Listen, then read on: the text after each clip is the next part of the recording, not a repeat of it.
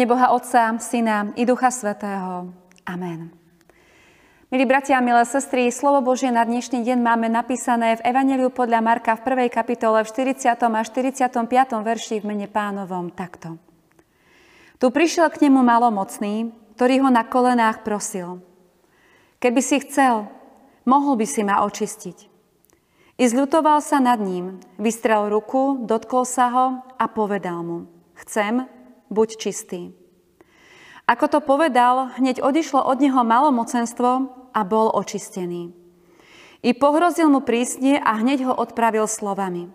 Nehovor o tom nikomu, ale choď, ukáž sa kňazovi a obetuj za svoje očistenie, čo nariadil Mojžiš, na svedectvo ľuďom. On však len čo odišiel, všade hovoril o tom a rozhlasoval, čo sa stalo Takže Ježiš ani nemohol verejne vojsť do mesta, ale býval von na pustých miestach. A prichádzali k nemu od všadial. Amen, toľko je slov z písma svätého. Milí bratia a milé sestry, po mnohých zázračných uzdraveniach, ktoré Ježiš vykonal, sa odohrával podobný scenár. Len čo sa o zázračnom uzdravení dozvedeli ľudia, vo veľkých húfoch chodili ku Kristovi a žiadali to isté. Žiadali uzdravenie. Zástupy chromých, slepých, vychradnutých, malomocných či inak chorých prichádzali k Ježišovi, aby sa ich dotkol, aby ich uzdravil. No už kto by nechcel byť zdravý? Nerozumiem, ale potom, kde boli všetci tí uzdravení, keď pána Ježiša kryžovali?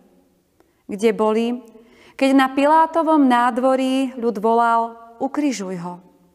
Alebo kde boli, keď ich Kristus uzdravil? Odišli uzdravení a viac ich nebolo. Prijali to, po čo prišli a viac sa o pána Ježiša nezaujímali. To bol vlastne aj dôvod, prečo pán Ježiš väčšinou uzdraveným prikazoval, aby o tom nehovorili. Lebo pán Ježíš nechcel vrátiť iba telesné zdravie. On chcel nasmerovať dušu človeka k Bohu. Chcel, aby sa človek obrátil a tak našiel spasenie väčšného života. Veď na čo je človeku zdravie, keď sa v hriechu rúti do väčšného zatratenia? Čo je viac? Záchrana pre väčší život alebo telesné zdravie? Tak tomu bolo aj tentokrát. Po uzdravení malomocného pán Ježiš povie, nehovor o tom nikomu, ale choď za kňazom a obetuj Bohu za svoje očistenie. Choď a poďakuj sa Bohu. Či sa bol tento človek Bohu v chráme poďakovať, písmo nehovorí. Ale za to sa dozvedáme, že o svojom uzdravení napriek Ježišovmu napomenutiu hovoril, kde sa dalo. Áno, nám stále udrie do očí to zemské, telesné. Udial sa veľký zázrak. Malomocný človek bol razom uzdravený. To je veľká vec.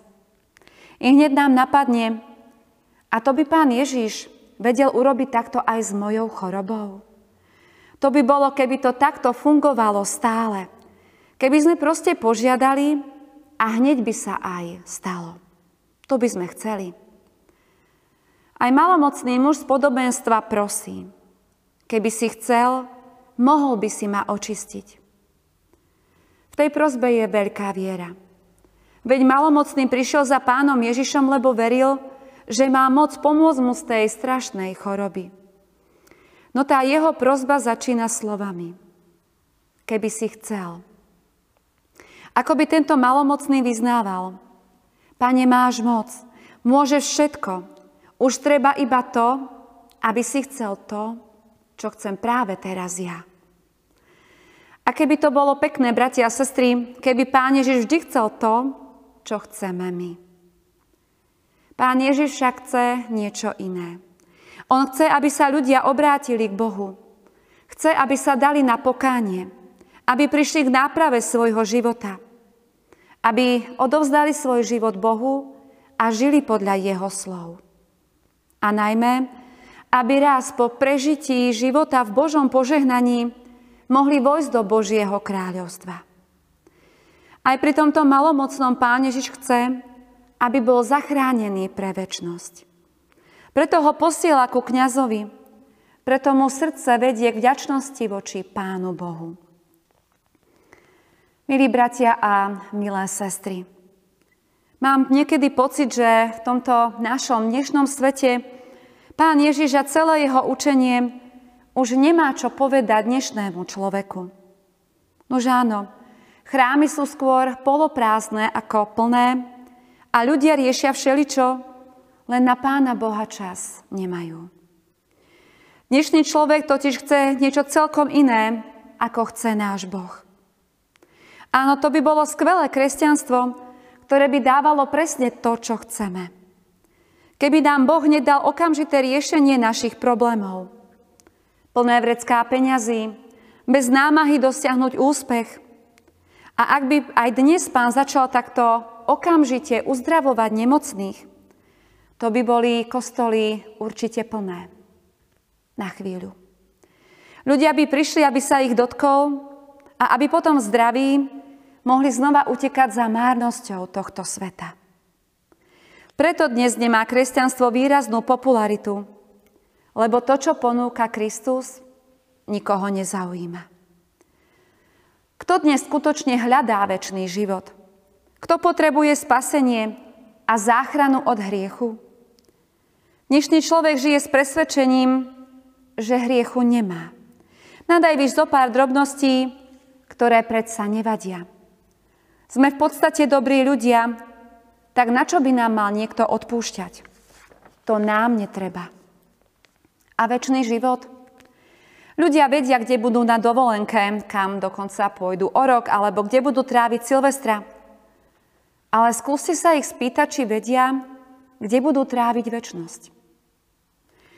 A potom na pohreboch zistíme, že umierajú len sami dobrí a milujúci ľudia. A žijeme v presvedčení, že do neba sa vlastne dostane každý. Tak na čo by sme hľadali pána Ježiša? To bude veľmi trpké a boľavé zistenie mnohých ľudí dneška, že to tak nebude. Nie do neba sa nedostanú všetci. A tak môžeme pokojne zhrnúť dnešný postoj ľudí ku kresťanstvu do slov, Keby si, Pane, chcel to, čo chceme my, boli by sme veriaci. Pravé Božie deti ale konajú presne naopak. Pýtajú sa pána, aká je jeho vôľa. Pane, čo chceš ty, aby som konal vo svojom živote? A v modlitbe úprimne dokážu vyznať, nech sa deje tvoja vôľa. Hľadajme pánovú vôľu v našich životoch aby sme aj my boli pravé Božie deti. Amen. Skloňme sa k modlitbe.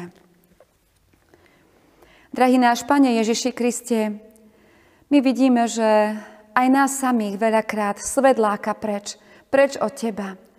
Máme čas na všetko možné, plánujeme rôzne veci, výlety, aktivity, akcie, ale veľakrát zabúdame na Teba.